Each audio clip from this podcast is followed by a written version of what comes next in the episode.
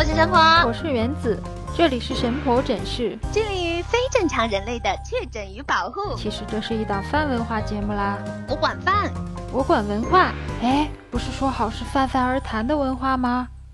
呃，我饿了。最近有一部片子很火，叫做《爱情神话》，然后主演石峥被问到说：“你为什么会用方言去拍的片子啊？”他说：“中国有那么多境外译制的片子，为什么不可以呢？啊，全部是上海话，我还可以啊，我估计北方的原子就完了。”这两天我有听到一个版本的用印度话唱《My Heart Will Go On》，就是就早时候泰坦尼克号的主题曲嘛。我听这首歌的时候，我心里都是那种悲情优美，觉得对于爱情的这种想象。但现在我全部磨灭了。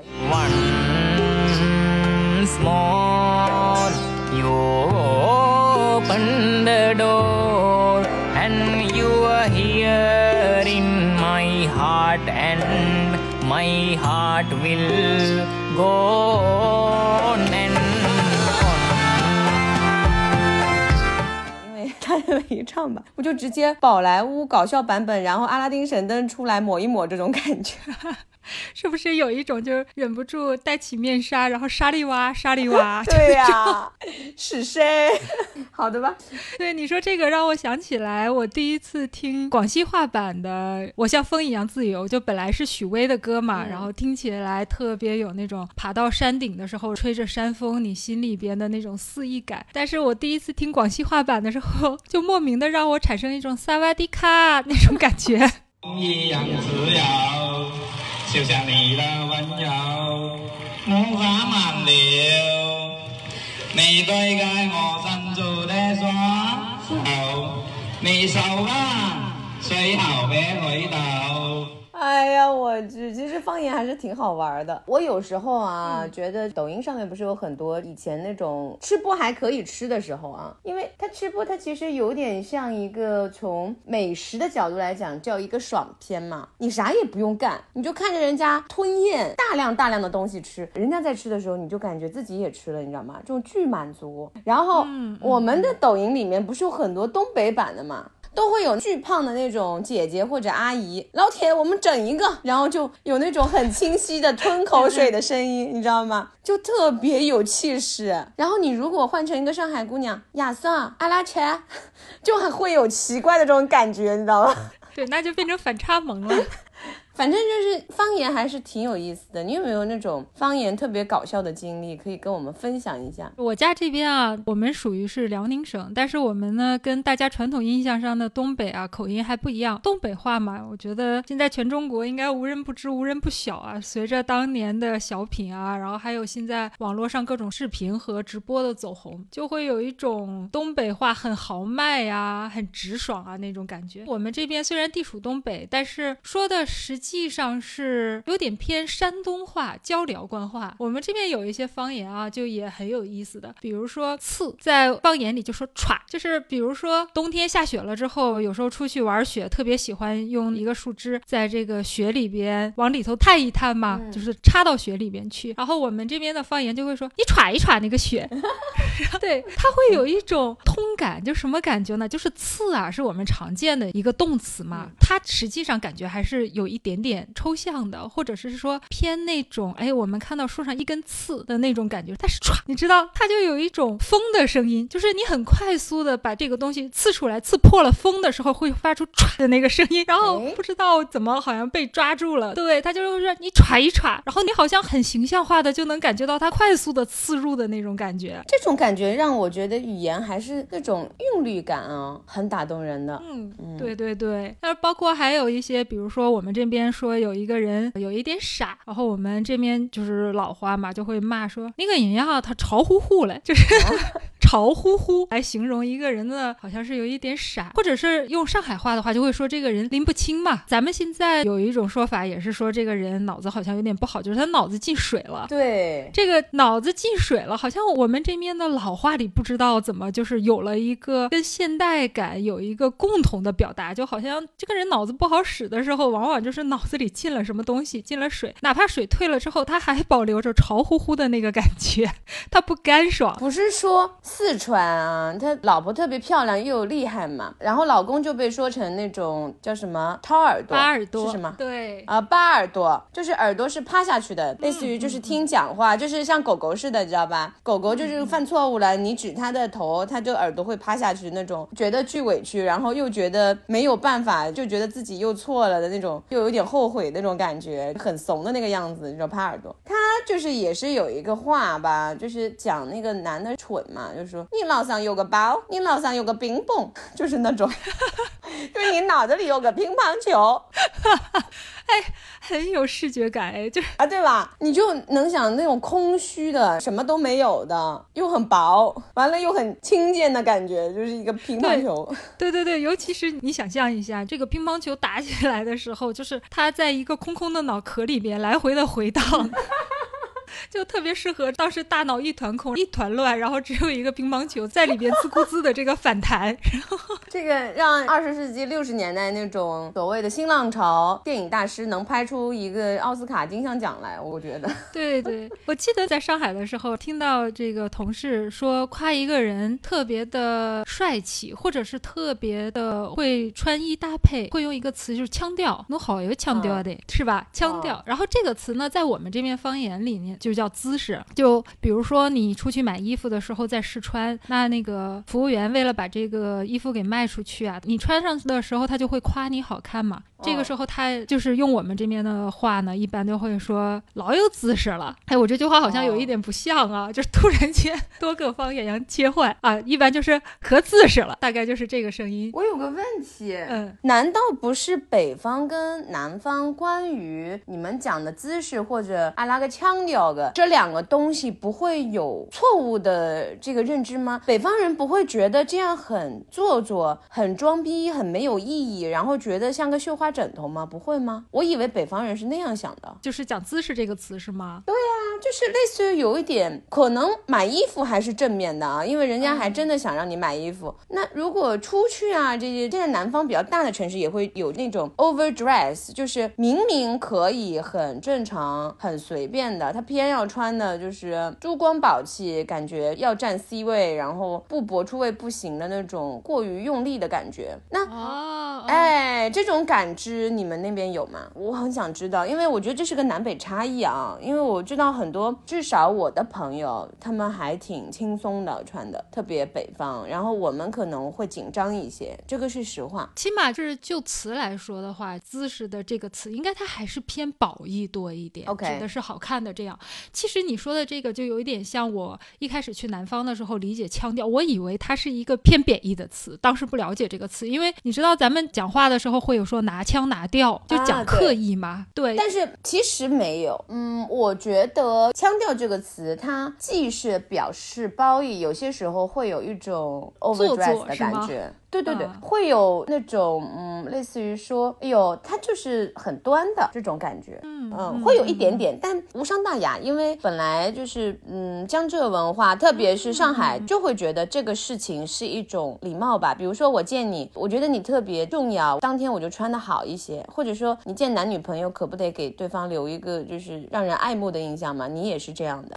有些时候穿的轻松也是一种表达，说哎呀，我把你当自己人了，对吗？嗯，我明白你说的那种微妙的感觉，就是他有一点点，一方面就觉得老有腔调的，就是那种既觉得对方穿的很好看，但是似乎又觉得是不是有一点点刻意装扮，但是这个话呢，他又不会直接的给对说穿，就人间不拆，对，就看破不说破，就有那么一点点微妙的感觉。我觉得这个真的是呃沪语系呀、或者是包括在内的长三角地区，诶，他说话的那种微妙的一点点感觉，就好像我们在张爱玲的小说里边能经常看到的那种说话留三分的，有一点点氤氲的那种感觉，好像这个在北方来说相对存在的就比较少，好像北方人讲话更多的是比较直接的，或者是说讲话的风格是比较浓烈的。比如说在我们这边啊，有一个形容词，应该算是一个形容程度的词，叫做写”，他写出来的话就是我们说鲜血的血，血液的血，这不是一个多音字也念血吗？那我们这边这个词词就变成了一个形容程度的词，程序副词，就有一种非常特别的那种感觉。你知道，你写这个词啊，呃，不知道大家有没有这种感觉，就看起来血液嘛，就有一种刚强啊、热烈的词。那像在大连话里边嘛，我们就有些像形容一个东西非常的干净，然后我们就说 写干净。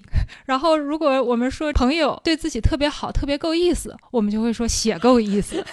就是这样的一个词，就特别有那种，比如说你穷困潦倒的时候啊，朋友要是二话不说倾囊相助，你这个时候一腔感激不知道该怎么说，你可能就一句简洁有力的写够意思，哎，就特别能表达，就比这种普通话表达好得多。哎呦，一语惊醒梦中人啊，你知道吗？我突然理解了“血债血偿”是啥意思，太有这个负面情绪了，你这个话。沪语体系好像也有很多非常灵动的词，是吧？嗯，我其实觉得我们这个讲法就是南北的话会有一些差异。我们一般来说是吴语，就是其实中国古代江南最成功的文化输出，我觉得就是把吴音传到了日本。那吴音其实我们刚刚讨论的这些其实都差不多是这个东西。就一般是我们讲的吴语吧，是苏州音为标准，上海话。作为共通语，然后吴语地区的江南群臣方言为基础发音，包括我们这边杭州的有很多地方，比如说萧山啊，还有周边的绍兴啊，我们茶山上的这些比较少下来，但是嗯有比较多传统保留的这些茶农，他们说的这些话，也就是老杭州话，其实是更接近于我们现在讲的吴语的，挺有意思的。是的，是的，我在南方的时候啊，去江苏省旅游的。的时候也发现，就比如说你在徐州和在苏州，你会发现他们的方言，包括当地的文化就完全不一样。后来我是回来了以后啊，再在网上去查，才发现，哎，原来徐州啊算是中原文化区，而苏州就像神婆说的一样，都属于这个吴语或者说吴越文化区，就它都在现在我们说划分的同一行政分区里边，但是它的文化分区又是完全不一样的。对，其实我们去北方读书的孩子就特别。也有感觉，就特别南方人，比如说像绍兴人啊之类的，去到北方，然后一说话，人家就会笑话，就觉得像日本话。就其实因为有很多的发音其实是共通的，嗯，所以很有意思。这倒是真的是一个不是编出来的事儿，就本来就有的一个事儿。然后比如说日语里面有什么 a、i、u。这些都是有的，就是在我们的这个话里面，嗯，音调和普通话可能日语还是差的挺大的，但是跟吴语还是比较近的。哪怕比如说浙江慈城方言也会，比如说，呃，妹妹的注音是一木都，是不是 很像？的确，的确，就很神奇，嗯。对沪语里边啊，它会有很多的这个入声词。像我个人啊，我是觉得沪语是很好听的，因为比如说沪语里边会说，哎，这个东西很薄。我记得我在上海的时候，听上海土著的同事啊，用当地话说很薄，就是有点像咱们说英文 book 那个 book，然后把那个音给去掉，就它那个音是往嗓子眼里吞进去的那种感觉，很薄，就是这样的。然后这种音据说是你如果不会上海话的话，就像那个日语里啊，包括英文中也有这种入。生词，实际上我们中国人学，因为你本身的语言里头如果没有这个词，你在后天再学习，其实很难发的很标准。但是你要是会上海话的话，哎，这个音就可以发的很好了。嗯，但是实话说啊，就真的会说的话，其实就像你之前说的那些拟声词，还有比较丰富的表达，都会有一种演化。比如说你刚刚说的“博”，我们是说“萨萨博”，萨萨博啦，啊，就是啊，然后还有一些，比如说表达感叹。我不是刚刚也发了一个杭州话给你吗？什么要，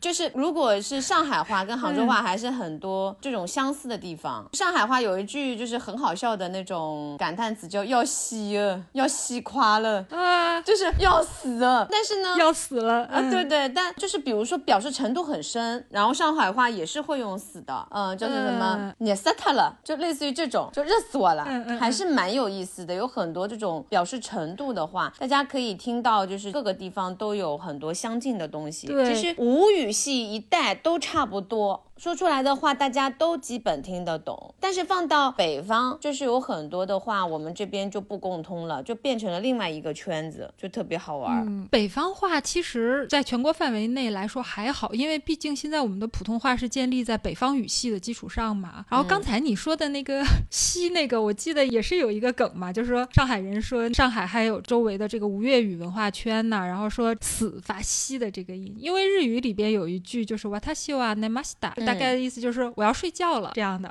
然后上海人啊，就是后面这个 namasta 就是睡觉了嘛。然后上海人嘛，不是有一句话就是 namasta，，这下糟了。对，，namasta 了。对对对，所以我记得在网上曾经看到过，就有人做这个梗嘛，就是本来是那个瓦塔西瓦，就是后面又接到那个 namasta，，就是本来是我要睡觉了，就是我这下可完蛋了。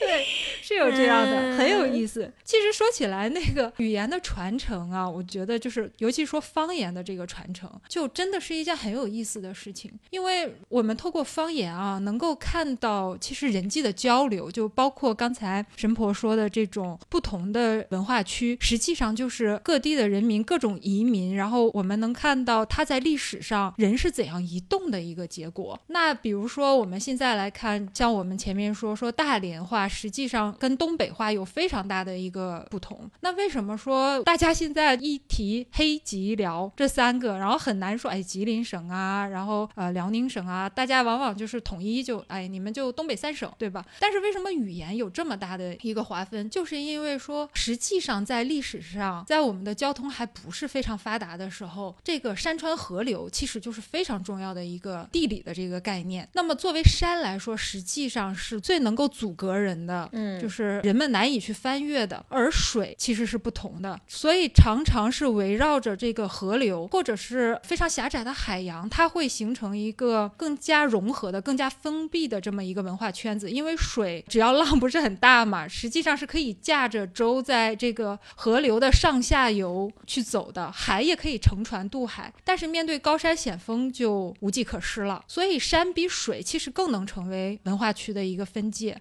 那像我们这里就是大连，之所以我们就拥抱了胶东半岛吧，而没有跟这个东北其他地方形成一个文化区，就是因为长白山余脉的文化分隔，它的这种文化分隔啊，要比渤海海峡要大得多。那现在我们一提海就觉得特别大，但实际上像从大连，就是我小时候印象最深，说大连是哪里嘛？就中国地图像一只鸡，那个鸡的嘴下面的鸡碎的最底端就是大连。我记得我大概上初中左右的时候吧，还有新闻说有。那种游泳健将能够从大连一口气游到山东，游过海峡啊，一口气游到蓬莱去。那你更别说渤海海峡中间还有好多岛啊，做垫脚石。有了这些存在，所以我们会发现，其实自古以来，这个大连和山东，它就成为了很近的一个文化区。但是它山东又不是现在我们所说的山东省本身的这个划分。从文化上，我们看山东其实也有自己的划分，包括它山东中西部的晋鲁文化区啊，西南部的。中原文化区还有半岛上的辽交文化区，它这个辽交文化区和大连最后就形成了整个的一个文化区。所以大连的这个方言，其实具体说特别像山东的烟台和威海的方言。就我们说的通俗一点，渔民驾着船就在这一片儿来回走，那所以这一片儿语言就非常近。这一点从语言上我们就可以看出来，就好像我们在说，哎，有很多的动物、植物，包括矿产，它就属于那一个地形地貌里才会出产的。其实我们发现语言。方言它也像某种土特产，它有它的特征性，它能反映它当地的居民是如何变迁的，又是如何流动的。对，这一点是非常有趣的。这个我非常同意，就是吴地汉语跟日语的极度的密切，也是因为这种流转来的。五世纪的时候，就是其实金陵分批带了一堆的工匠织女去日本，这里面肯定夹杂了很多的那个上古的白读嘛，然后成为第一批的就是对外汉语老师，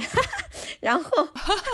传教士。对对对，语言传教士，对对对，反正六世纪，反正就是什么金陵世音啊，伴随佛教，然后佛经又大量的输出了。完了到后面很好笑的，就是十八世纪中期，日本开始迷恋长安，然后派读生到长安来留学嘛，这个你是知道的嘛？就其实那个时候的，我们说西安话其实跟咱们浙江话差不多，不是现在这样子的，所以还是有很多关联的嘛。然后再说咱们家杭州啊，十三世纪南宋杭州因伴随禅宗进入日本。就比如说女孩子经常叫杏子嘛，就是那个读音是昂，那不是就是完全是一样的嘛，就很有意思了。嗯，那个时候其实杭州也好，还有那种南京的官话，十六到十七世纪的时候都是非常多的，在日本的语言里面有很多印记的。想想都是一个有意思的事儿。对，就像我之前看到网上有一套特别有名的中国汉语的音频教程，它是有一位语言爱好者叫岩石做的，他这个就是考据没有录音技术的古人是怎么讲话的，也就是咱们古中国的语言，你可想而知这是一个多么偏门的学问。所以呢，岩石我记得他当时曾经说说你不管什么原因呀，嗯，如果是要说活化或者说保护方言，他认为不需要什么特殊的理由，就只要你觉得它有意思就够了。其实这个啊，我觉得就会让我们重新开始思考方言，因为方言现在本身啊已经开始在示威了。申鹏，你有没有发现，就我们平时说话，哪怕是跟我们的发小啊、当地的好朋友啊什么的，我们好像也都在用普通话讲话，不再会用方言去讲话。方言好像作为一种就跟旧式生活绑定的方式，它没有及时更新，或者是有一种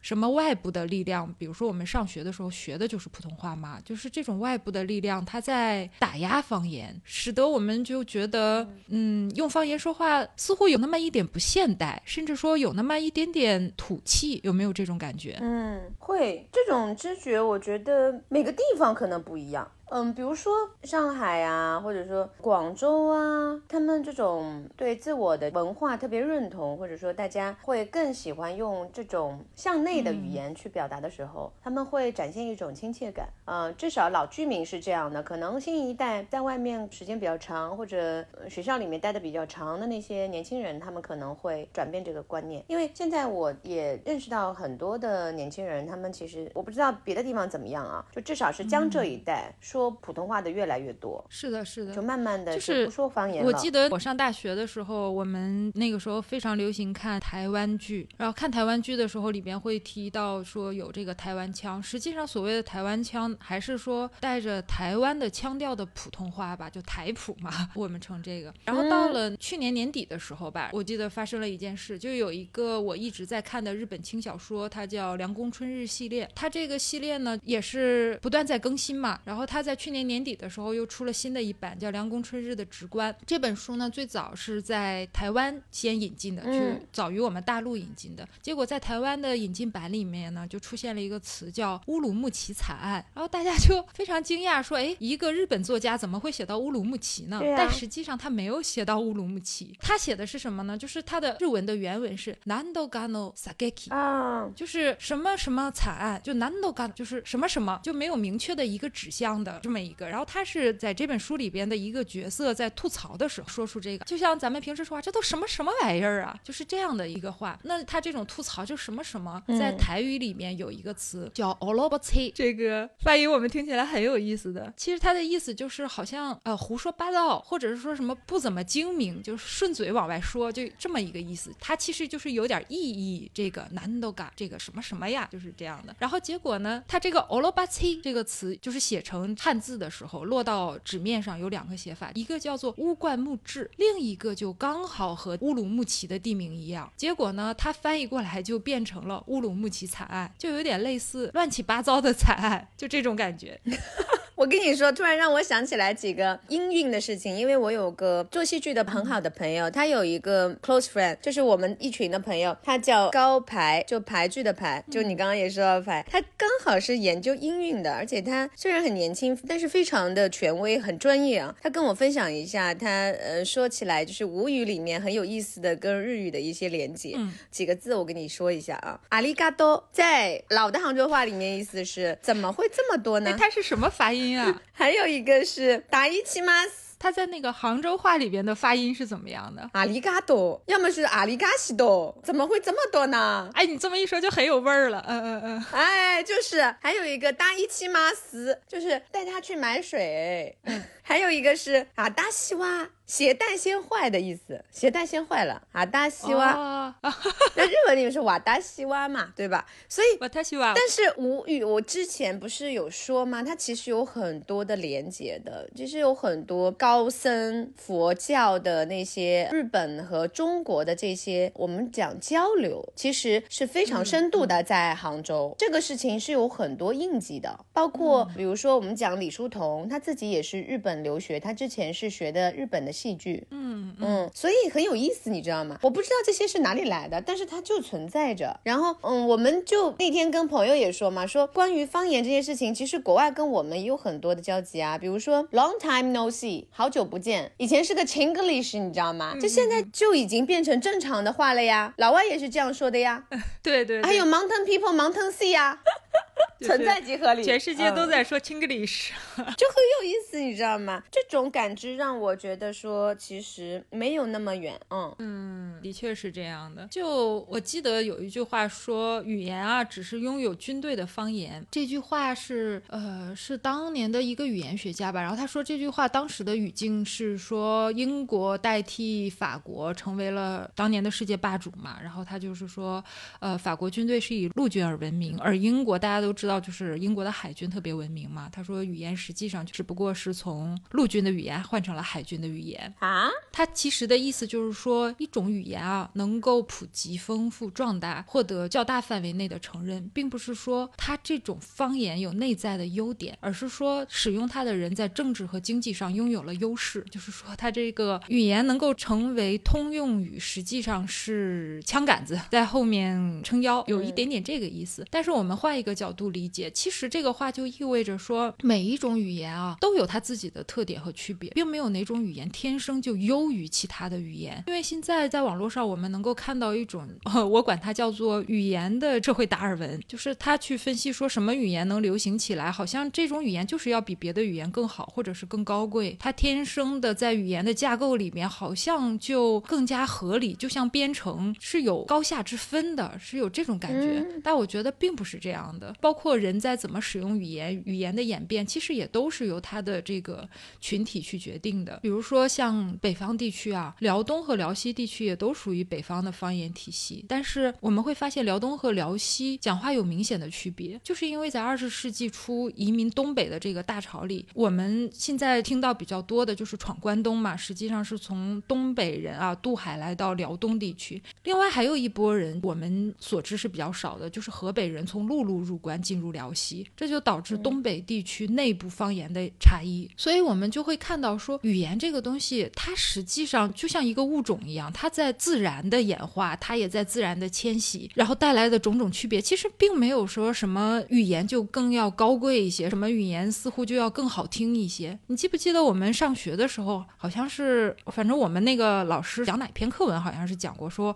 法语是世界上最美妙的语言。我们那个时候老师一说，我们也就信了。但是现在长大了以后，你在听，包括我记得以前听那个罗永浩嘛，就是老罗说的那个段子，法语里边有非常多的清嗓音，就这样的音节。那你说是不是那么的好听呢？其实你就不应该用这样的一个标准去要求它，它就一定要好听，就是一定会发音怎么样。包括像也有一种说法，认为我们中文整体讲话的声音比较平板，好像没有那么的立体。但是我们还有声调啊，那你怎么去评估这种语言呢？所以我是觉得说，不妨啊，就面对语言的时候，心态放平一点。这个我觉得对，可能是我们，比如说我们去旅游啊，或者是换了一个城市去工作，面对一种新的语言的时候，我们要有的一种心态。确实啊，我们自己其实好多状况下面还在闭塞中，或者说在开放中，我们都在一个过程中。然后有些时候，语言的迁徙和交流还带着很多有意思的我们所不知道的历史。我们总觉得这个东西是我的，那个东西是他的，对对嗯，却不知道说可能我们的东西也从来不是我们的，他们的东西可能真的是我们的，就根本就不知道。但这个事情为什么不去用好玩的角度去阐释它呢？我觉得这个就是语言的魅力啊！你在交流的时候会有新的东西，就是你的换给我了，就相当于是一个苹果，我们俩都吃上了，不好吗？我记得你上次跟我讲过，你寝室里面很好玩的事，跟我讲讲呗。什么这种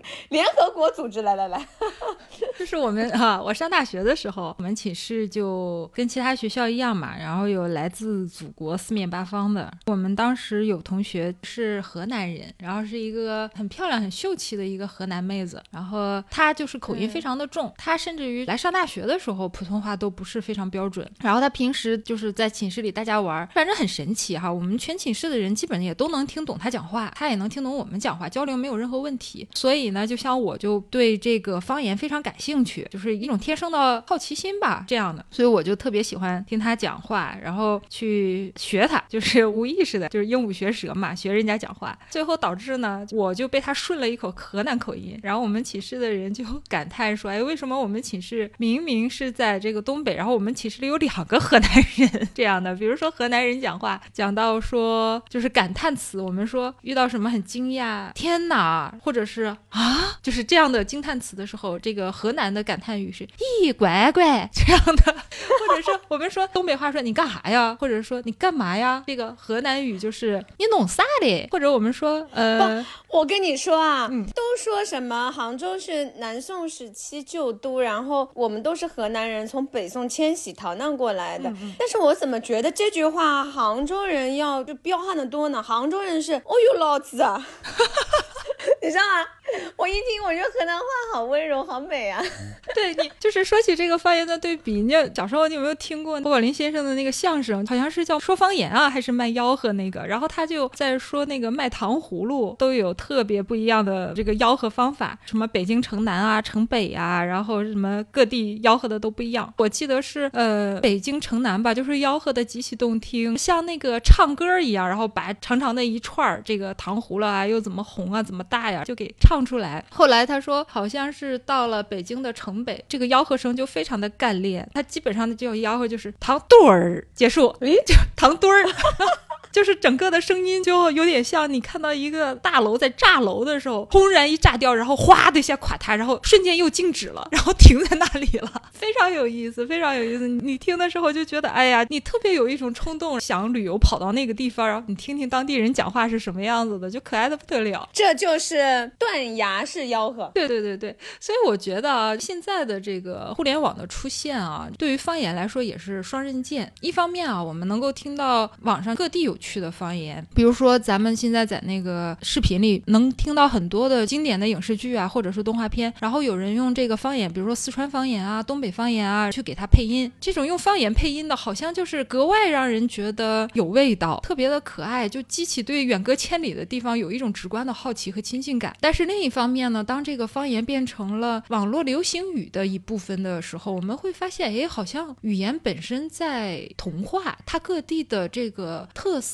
似乎也有一点点在减淡啊，整体趋向一致。比如说我们前面说到，在我们这边像“潮”这个词，或者是说“潮乎乎”，潮在我们这边都是不太好的形容词，是形容这一个人脑子不太清醒，有点傻不灵光这个意思，就脑子进水了嘛。啊、我们说揶揄人，我们说可能想取笑别人，我们也用这个词叫，就是骚啊，其实也有点骚，是一样的、啊对对对，是有的有的，嗯，是？对吧？就嘲弄的嘲吧，但其实我觉得也有这种感觉，就是对，但像现在我们这边就是“潮”这个字，已经变成了现在我们网上说的潮潮流的潮，就是 fashion，对就变成这个意思了。就它当地的语言实际上就一点点在丢失，包括像我们现在在想形容自己的一些想法的时候，我们可能脑子里一下子蹦出来的也是一些其他地方的流行语，代替了我们自己本身这个地方的方言，比如说扎心了，是吧？这样子，或者是嗯什么也跟别人在吵架时候怼对方是吗？或者前两年的什么蓝瘦香菇啊这样的，也可能就是这样的一种语言通话。我不是非常的肯定啊，但是我其实是有一点点担心，它时间久了以后会不会带来就方言的流失，或者是说带来语言的贫瘠。嗯，不过我觉得也不用这样子，我觉得我们的朋友圈还挺好玩的。你也不是说以前跟朋友说也会用一些港台腔，对吧？啊，嗯，什么 A B B 女生，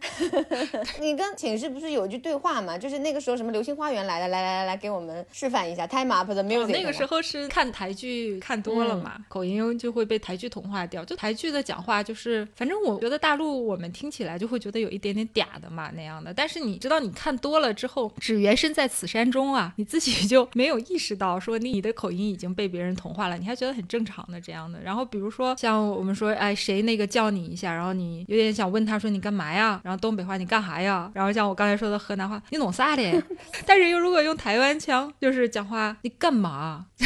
那个时候你想象一下，